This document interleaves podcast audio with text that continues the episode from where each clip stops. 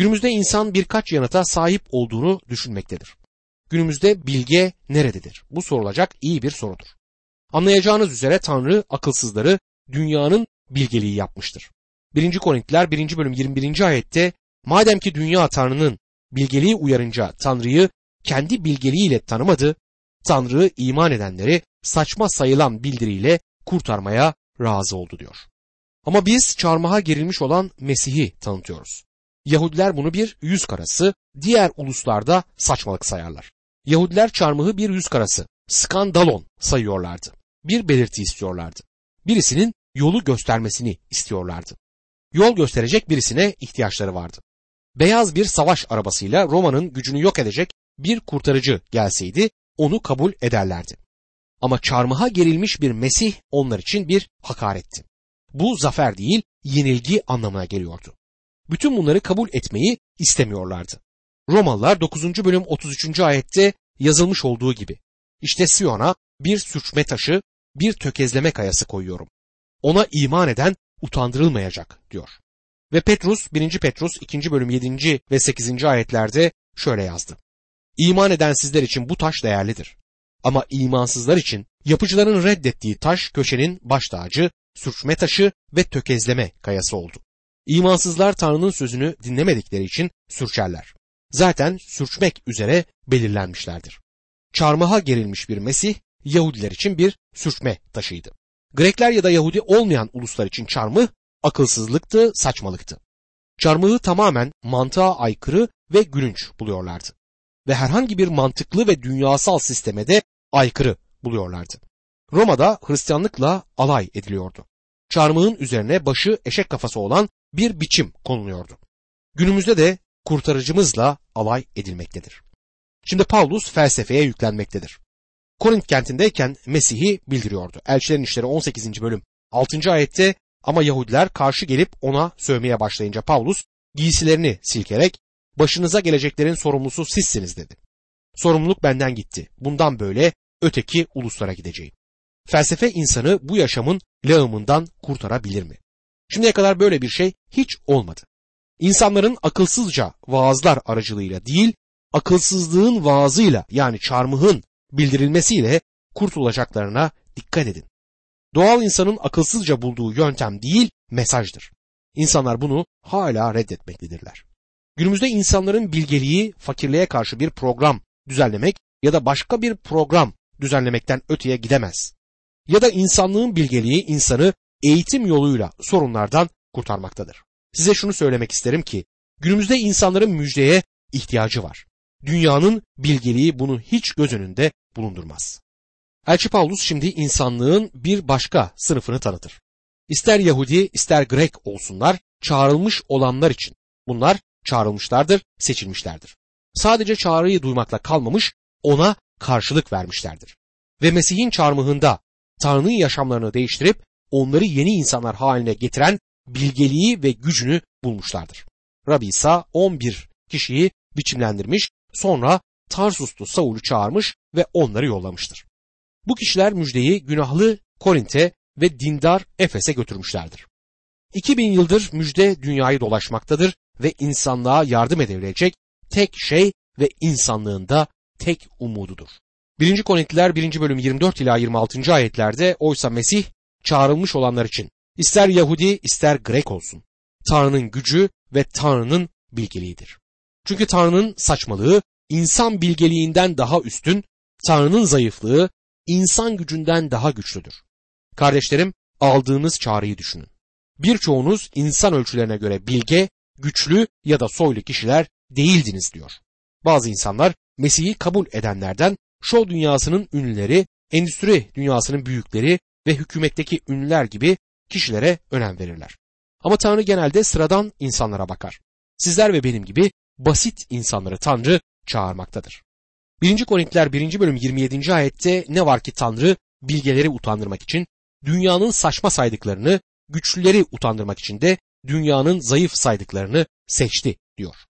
Bunun anlamı bu insanların akılsız olduğu değildir. Sadece dünyaya akılsız görünmeleri anlamına gelir. Bunlar zayıf insanlar değildirler. Dünyanın değerlendirmesine göre zayıf olabilirler. Bu Tanrı'nın yöntemidir. Tanrı en alçak düzeyde olanları bile seçer. 1. Korintiler 1. bölüm 28 ve 29. ayetlerde dünyanın önemli gördüklerini hiçe indirmek için dünyanın önemsiz, soysuz, değersiz gördüklerini seçti. Öyle ki Tanrı'nın önünde hiç kimse övünmesin diyor. Övünecek hiçbir şeyimiz yoktur. 1. Korintiler 1. bölüm 30. ayette ama siz Tanrı sayesinde Mesih İsa'dasınız. O bizim için tanrısal bilgelik, doğruluk, kutsallık ve kurtuluş oldu. Dostum o ihtiyacımız olan her şeydir. Bunu anlamamıza yardımcı olabilmeyi çok isterdim. O bize bilgelik olmuştur. O bizim doğruluğumuzdur. O bizim kutsallığımız ve o bizim kurtuluşumuzdur. Bugün ihtiyacımız olan şey her neyse onu onda bulacaksınız. 1. Korintiler 1. bölüm 31. ayette bunun için yazılmış olduğu gibi övünen Rab'le övünsün diyor. Övünmemiz Rab'de olmalıdır. Günümüzde bizler Rab İsa Mesih'le övünmeliyiz. Size neyle övündüğünüzü sormama izin verin. Bugün siz neyle övünüyorsunuz? Diplomanızla mı övünüyorsunuz? Bilgeliğinizle mi övünüyorsunuz? Zenginliğinizle mi övünüyorsunuz? Yoksa gücünüzle mi övünüyorsunuz? Bugün siz konumunuz ya da karakterinizle mi övünmektesiniz? Dostum övünecek hiçbir şeyimiz yok. Benim olmadığını biliyorum. Ama Mesih'le övünebiliriz. O her şeydir. O bizim ihtiyacımız olan her şeydir. 1. Korintliler 2. bölümün temel konusu kutsal ruhun insansal bilgeliği düzeltmesidir. 1. Korintliler 2. bölüm 1. ayet şöyle der. Kardeşler Tanrı ile ilgili bildiriyi duyurmak için size geldiğimde söz ustalığıyla ya da üstün bilgelikle gelmedim. İlk olarak Elçi Pavlus'un vaaz ederken felsefi yöntemi kullanmadığına dikkatinizi çekmek isterim. Metinsel ya da konusal bir vaiz değildir. Tanrı sözünün bir yorumcusuydu. Ben şahsen bunun Tanrı'nın yöntemi olduğuna inanıyorum. Ayrıca bu Rabbimizin kullandığı da yöntemdir. Rabbimiz de gösterişli ya da süslü bir dil kullanmadı. İkinci olarak Elçi Paulus Tanrı'nın tanıklığını ya da gizemini bildirirken dünyanın bilgeliğine dayanmadı. Bu sözü ilerleyen ayetlerde yeniden görürüz. Gizem, sır, basitçe daha önce açıklanmayan bir şey anlamına gelmektedir. Elçi Paulus'un bildirdiği Tanrı'nın gizemi İsa Mesih'in çarmıha gerilmiş olmasıydı. Bu daha önce bildirilmemiş ama şimdi bildirilen bir şeydir. Eski antlaşmada Mesih'in çarmıha gerilişi sadece tipleme ve peygamberliklerle olmuştu. Olayın gerçekleşmesi ise yeni bir şeydir. Daha önce açıklanmıştı ama gerçekleşmesi yenidir. 1. Korintiler 2. bölüm 2. ayette aranızdayken İsa Mesih'ten ve onun çarmıha gerilişinden başka hiçbir şey bilmemeye kararlıydım diyor. Paulus bir çatışmaya yol açacak felsefi bir tartışmaya girmek istemedi. Paulus'un üzerinde durduğu ve sürekli olarak vurguladığı sadece Mesih'in çarmıha gerilmesi konusuydu. Hem çarmıha gerilmiş bir kurtarıcıyı hem de dünyanın günahlarını bildirmektedir. Bu günümüzde çok ihtiyaç olan bir hizmet türüdür. 1. Korintiler 2. bölüm 3. ayette size zayıflık ve korku içinde geldim. Tir tir titriyordum diyor. Paulus kalbini açar ve bize en derin düşüncelerini aktarır. Onların arasındayken çok rahatsız olduğunu çok açık bir şekilde bildirir. Zayıflık ve korku içerisindedir ve titrer. Tanrı'nın bu dünyanın zayıf şeylerini seçtiğini söyleyebilmesine şaşmamalıyız. Paulus kendisini çok yüksek bir yerde görmez. Buna karşın büyük bir zekası vardı ve birçok bakımdan büyük bir adamdı. Kendisini hiçbir zaman büyük görmediği bellidir. 1. Korintliler 2. bölüm 4. ayette sözüm ve bildirim insan bilgeliğinin ikna edici sözlerine değil ruhun kanıtlayıcı gücüne dayanıyordu diyor. Günümüzde insanların bilgeliğini içeren bir sürü söze sahibiz. Birçok vaaz verilir ama ruhun kanıtlayıcı gücünü gösteren çok az şey yapılır. Sanki sadece doğru yönteme ya da doğru konuya ya da doğru stile sahip olmaya ihtiyacımız olduğu hakkında bir düşünce vardır. Vaazlarımızda kutsal ruhun gücüne çok ihtiyacımız var. 1. Korintiler 2. bölüm 5. ayette öyle ki imanınız insan bilgeliğine değil Tanrı gücüne dayansın diyor. Yani eğer bir insanı kazanmak için insanların bilgeliği kullanılıyorsa o zaman o adamın imanı insanların bilgeliğindedir. Bir insan Tanrı'nın gücü aracılığıyla iman etmişse o zaman imanı Tanrı'nın gücündedir. Günümüzde kutsal kitabın Tanrı sözü olduğunu ya da tekvinin birinci bölümünün bilimsel olduğunu ya da tufanın gerçekten gerçekleşmiş olduğunu kanıtlamak için yapılan iman savunucusu vaazların büyük bir kısmını içtenlikle sorgulamamın nedeni budur. Beni yanlış anlamayın bunların yeri vardır ve bu alanlarda uzmanlaşmış kişiler için Tanrı'ya şükrediyorum. Ama kurtuluşun kutsal kitabın esinini gerçekten kanıtlayıp kanıtlayamadığımıza bağlı olmadığını da anlamamız gerekiyor. Ayrıca onu kesinlikle kanıtlayabileceğimize de inanıyorum. Önemli olan imanımızın neye bağlı olduğudur. İman savunucusu vaazlar ilgimizi Tanrı sözüne çekecektir ama imanımızın Tanrı gücünde olması gerekir. 1. Korintliler 2. bölüm 6. ayette gerçi olgun kişiler arasında bilgece sözler söylüyoruz. Ama bu bilgelik ne şimdiki çağın ne de bu çağın gelip geçici önderlerinin bilgeliğidir diyor. Paulus bu dünyasal yöntemleri hiç kullanmıyorum demektedir. 1. Korintiler 2. bölüm 7 ve 8. ayetlerde ise Tanrı'nın saklı bilgeliğinden gizemli biçimde söz ediyoruz. Zamanın başlangıcından önce Tanrı'nın bizim yüceliğimiz için belirlediği bu bilgeliği bu çağın önderlerinden hiçbiri anlamadı. Anlasalardı yüce Rabbi çarmıha germezlerdi diye yazıyor. Yine burada karşımıza gizem sözü çıkar.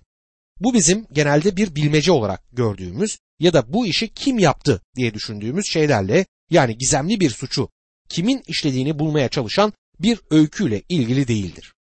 Gizli bir niteliği ya da özelliği olan bir şey de değildir. Kutsal kitapta kullanıldığı şekliyle gizem sözcüğü geçmişte bilinmeyen ama şimdi açıklanan bir şeyden söz eder. Bu söz İncil'de 27 kez tekrar edilir. Rabbimiz Tanrı'nın egemenliğinin sırlarını anlama yeteneği size verildi derken bu sözcük kullanılmıştır. Bunu izleyerek Matta 13. bölümde yer alan benzetmeler gizem benzetmeleridir. Bunlara neden gizem benzetmeleri denilmiştir? Çünkü İsa bunlarda kralın reddedilmesiyle krallığını kurmak için gelişi arasındaki zaman içerisinde krallığın hangi yönde gideceğini açıklar. Tarihin bu bölümü eski antlaşmada hiç gösterilmemişti.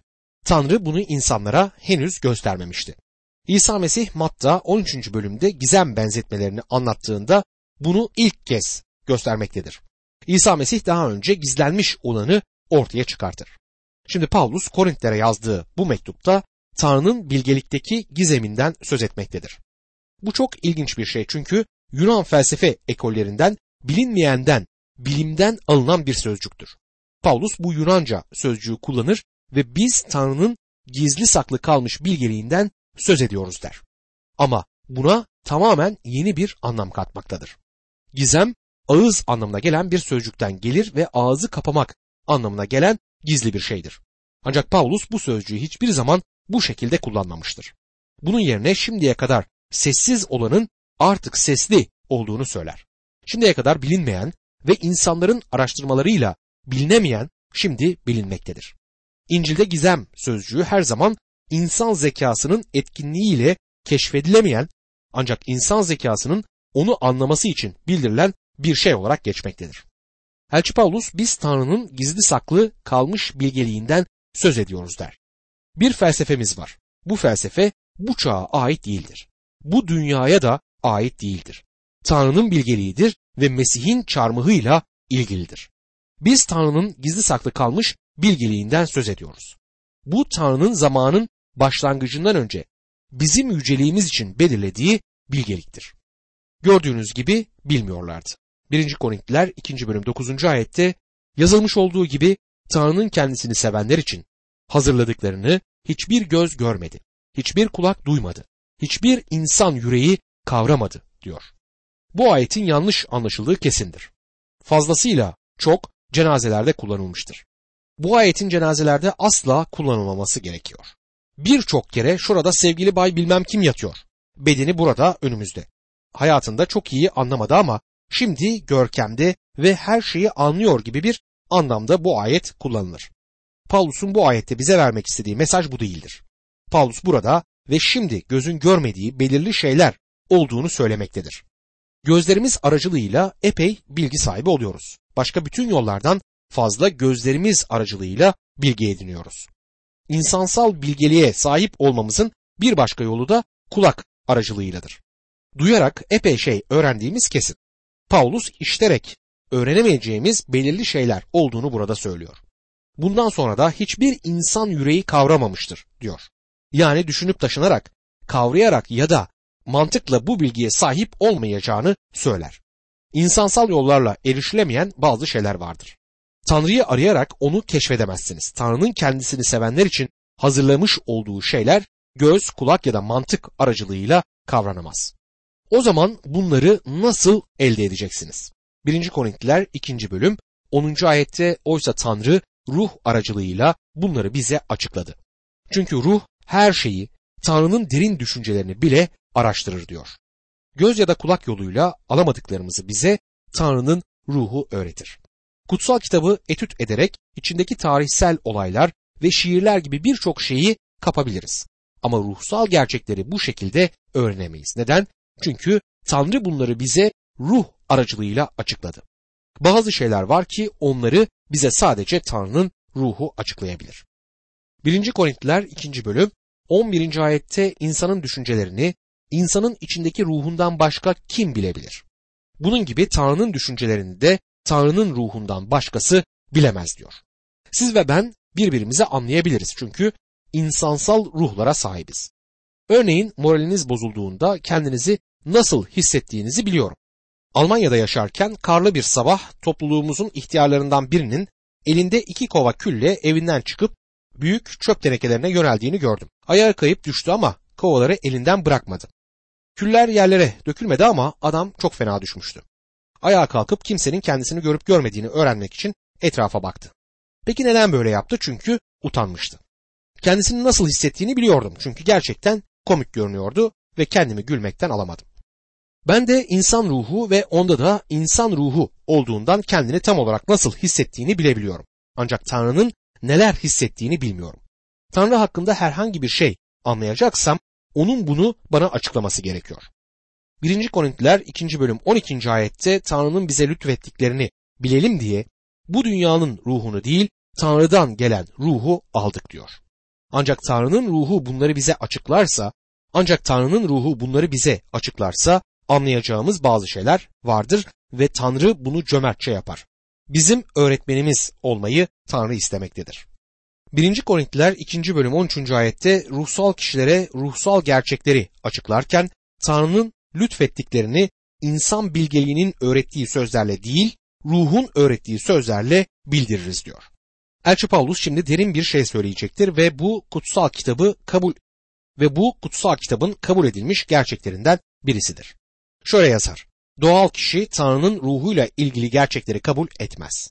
Çünkü bunlar ona saçma gelir. Ruhça değerlendirildikleri için bunları anlayamaz. 1. Korintiler 2. bölüm 14. ayette böyle yazıyor. Doğal insan Tanrı'nın gerçeklerini kabul edemez. Neden? Çünkü bunlar onun için akılsızlıktır. Eğer bir Mesih inanlısı değilseniz dostum söylediklerim size saçma gelebilir. Eğer saçma gelmiyorsa ya sizde bir şey vardır ya da bende bir şey. Birimiz hatalıyız. Tanrı doğal insanın kurtuluşu için Mesih'in çarmıhının bildirilmesini saçma bulduğunu söyler. Bu ona hiç mantıklı gelmeyen bir yöntemdir. Onları bilemezdi. Üniversiteye giderken herhangi bir insanın yazmış olduğu herhangi bir şeyi anlayabileceğimi düşünüyordum. Bunun doğru olmadığını gördüm. Tanrı'nın ruhu onu anlamam için kalbimi ve kafamı açana dek Tanrı'nın sözünü anlayamadığım kesindir. Tanrı sözü ruhen anlaşılan bir şeydir. Sadece Tanrı'nın ruhu Mesih'in yaptıklarını alıp onları bize gösterebilir. Rabbi İsa Yuhanna 16. bölüm 13 ve 14. ayetlerde ne var ki o yani gerçeğin ruhu gelince sizi tüm gerçeğe yöneltecek. Çünkü kendiliğinden konuşmayacak. Yalnız duyduklarını söyleyecek ve gelecekte olacakları size bildirecek. O beni yüceltecek çünkü benim olandan alıp size bildirecek demiştir. Dostum Tanrı'nın ruhu size Mesih'in yaptıklarını göstermedikçe Korintlilere yazılmış olan bu mektubun sizin için çok fazla bir anlamı olmayacaktır. 1. Korintliler 2. bölüm 15 ve 16. ayetlerde ruhsal kişi her konuda yargı yürütebilir. Ama kimse onun hakkında yargı yürütemez.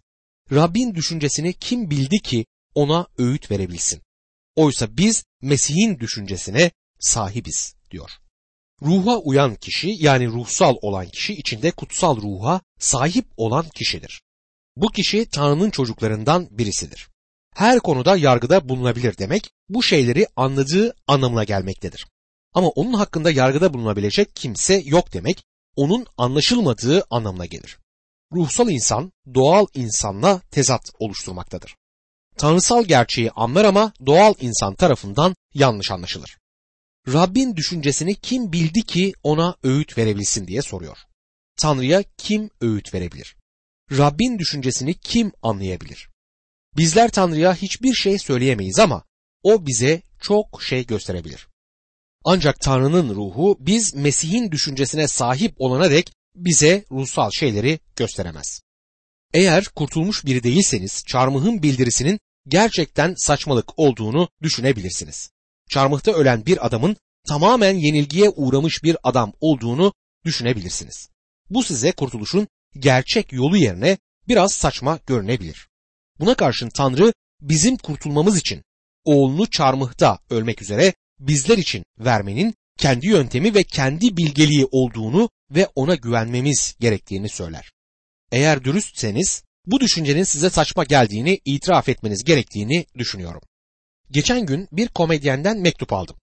Bir gece kulübünde komedyen olduğunu söylüyor. Radyodan kutsal ruh öğretimi dinliyormuş ama tuhaf biri olduğumu düşünüyormuş. Hatta benim kendisinden de gülünç olduğumu düşünüyormuş. Zaten öyle düşünmesi gerekir. Neden? Çünkü o doğal bir adam ve ruhsal şeyleri anlayamıyor. Bu bölümün adını kutsal ruhun açıklığı, insansal bilgeliği düzeltir koyduğumuzu hatırlarsınız. Paulus insanlığı doğal insan ve ruhsal insan olmak üzere iki sınıfa ayırmıştır. Doğal insan bu dünyaya günahkar bir doğayla doğan ve içinde kötülük yapma yatkınlığı olan Ademoğludur. Hatta doğal insan bundan başka bir şey yapamaz. İyi şeyler yaptığımızda bile karışık motivasyonlarla hareket ediyoruz. İmanlı olduktan sonra Rabbin işini yaparken bile bu karışık motivasyonlarla hareket edip etmediğimizi görmek için yüreklerimizi araştırmalıyız. Paulus doğal insanın Tanrı'nın ruhunun şeylerini kabul etmeyeceğini, bunların onun için saçmalık olduğunu söyler. Batı dünyasındaki bir politikacının bir yazısını okudum. Bu yazısında bu adamın dünyanın bütün sorunlarına o kadar mutlu çözümleri vardı ki, tabii ki rakip parti onun büyük bilgeliği ve bilgisine sahip değildi. Adamın yazısını bitirdiğimde gülümsemekten kendimi alamadım. İlk olarak yapacağını söylediği şeyi yapamayacağını biliyorum. İkinci olarak doğal insan olduğunu da anlıyorum. Ruhsal şeyleri anlamıyor. Sorunların ruhsal çözümleriyle ilgilenmiyor. Uyuşturucu sorununu nasıl çözeceğini bildiğini sanıyor ama çözümü ruhsal değil. Yasa dışı olayları çözmeyi vaat ediyor ama çözümü yine ruhsal değil. Ruhsal konular hakkında kırlarda otlayan bir keçiden fazla bir şey bilmiyor. Yıllar önce Glaston büyük bir devlet adamının Tanrı'nın gelecek 50 yıl boyunca hangi yöne gideceğini bilen kişi olduğunu söylemişti. Bu politikacının o tanıma uymadığı kesindir. Aslında doğal insandan fazla bir şey bekleyemeyiz. Size elimden geleni yaparım der ki bu herhalde doğru bir sözdür. Bir de ruhsal insan vardır. Paulus ruhsal insanın her konuda yargıda bulunabileceğini söyler. Bununla demek istediği onun anladığı ruhsal anlayışa sahip olduğudur. Ruhsal anlayışı onun dünya tarafından yanlış anlaşılmasına neden olmaktadır. Çünkü doğal adam onun yaptığı şeyleri neden yaptığını anlayamaz. Ruhsal insanla doğal insan arasındaki fark budur. Tanrı sözü olan kutsal kitapla doğru bir ilişki bizim birçok konuda fikir sahibi olmamızı sağlayacaktır. Doğal insan için bu saçmalıktır. Ruhsal insan Tanrı sözünü anlar ve onun önemini kabul eder. 1. Korintliler 3. bölüme geldiğimizde bu bölümde bir ayrım daha göreceğiz.